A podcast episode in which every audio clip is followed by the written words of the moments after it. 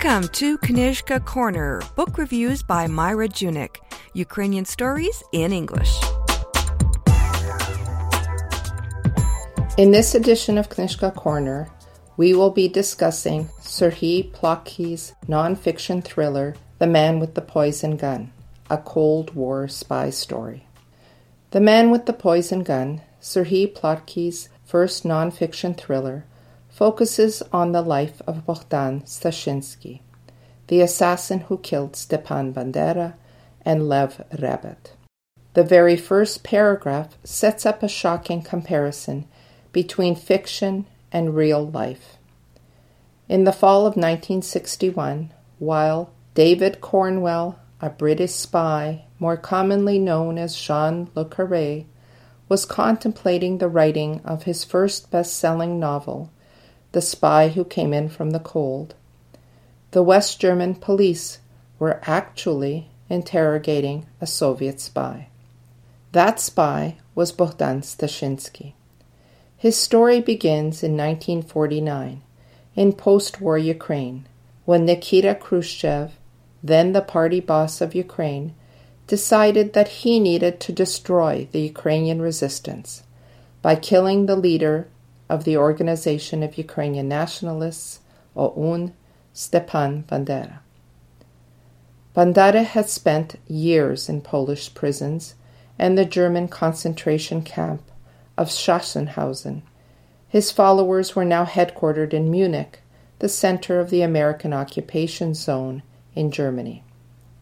In early 1950, Bohdan Stashinsky was arrested by the Soviets for a minor offense and given an ultimatum cooperate with the Soviets and become a traitor to Ukraine, or face prison time and possible death along with his entire family. Bohdan chose to become an agent of the Soviets. Stashinsky returned from Lviv to his native village and told his relatives that the secret police were hot on his heels. Everyone agreed that under the circumstances he had no choice but to flee to the forest and join the guerrillas. His initial task involved betraying members of the Ukrainian underground, which led to arrests and assassinations. When Stashinsky's family found out the truth about what he had done, Stashinsky had nowhere to go. He had saved his family by betraying it. They did not want to have him around anymore. The secret police would become his new home and family. As an agent of the Soviet secret police, Bohdan would be trained in spycraft and assassination techniques. His weapon was a poison gun, which would immediately kill his target with undetectable poisonous fumes. His initial target in Munich was Lev Rebet, a troublesome Ukrainian journalist. The KGB described Rebet as an intellectual leader of the Ukrainian nationalists who wrote articles inciting Ukrainians to fight against the Soviet occupiers. Stashinsky killed Rebet on October the 12th, 1957. After his initial success, he was given a more important target, the leader of OUN, Stepan Bandera. Bandera's assassination was more complex because of his bodyguard, and it involved following the Ukrainian leader for weeks on end.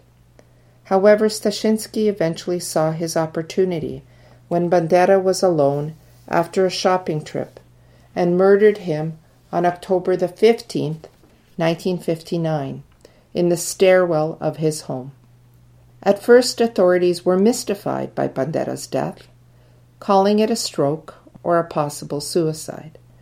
The poison that killed Bandera left no trace, so it was not until Stashinsky defected to West Germany that he revealed how Bandera died. In order to stay in the West, Stashinsky had to convince German authorities that the KGB wanted to kill him because of what he knew about the Soviet assassination plots. He was eventually tried for the murders of Rebet and Bandera, and his trial opened up the truth to the world for the very first time. The Man with the Poison Gun is a very interesting book about post war Soviet and European politics. Khrushchev's role in the deaths of Rebet and Bandera was shocking to the world community at the time. Today, the attempted assassination of Ukraine's President Viktor Yushchenko and the successful assassinations of journalist Alexander Litvinenko in London, Sergei Magnitsky in a Russian prison, and Boris Nemtsov on a bridge in Moscow are brutal reminders that the strategies of the post war KGB are still alive and well in Russia. Plokhy was able to write his book because of the information he gathered from Stashinsky's trial testimony, as well as recently released historical documents such as KGB and CIA archives. His extensive notes will be very useful to anyone wanting to know more about post war Ukrainian resistance. Plokhy is a historian, not a writer of spy thrillers like John le Carre or Ian Fleming, and he has difficulty describing Stashinsky's moral qualms about killing his victims. He tells readers that in his early days as a Soviet agent, Bogdan was confused since he had been raised as a Christian. The idea of killing another human being was difficult for him to contemplate. However, Bogdan did proceed to kill both Rebet and Bandera, regardless of his confusion. Despite these issues, Plokhy's book is an interesting and revealing expose of Stashinsky's life as a Soviet agent and his role in the murders of Rebet and Bandera. Readers will be surprised to learn that Ian Fleming actually modeled part of his novel, The Man with the Golden Gun, on the actions of Bogdan Stashinsky. Although The Man with the Poison Gun is Serhii Plokhy's first nonfiction thriller, he has written extensively on the history of Ukraine and Eastern Europe.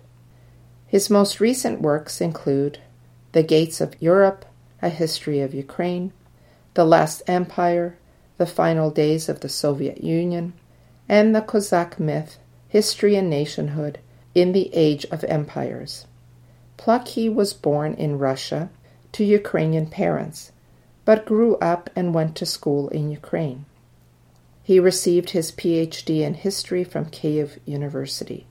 He was a professor of history and associate director of the Peter Jacyk Center for Ukrainian Historical Research at the University of Alberta. He is currently the Mykhailo Hrushevsky Professor of Ukrainian History at Harvard University. The Man with the Poison Gun is available at Chapters Indigo and Amazon. Thanks, Myra. Join us again soon for another edition of Knyzhka Corner, book reviews by Myra Junyk, here on Nash Holos Ukrainian Roots Radio.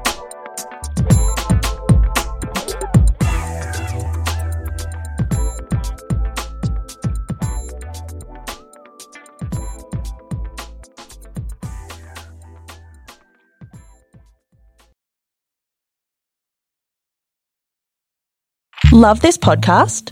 Support this show through the ACAST supporter feature. It's up to you how much you give, and there's no regular commitment. Just hit the link in the show description to support now.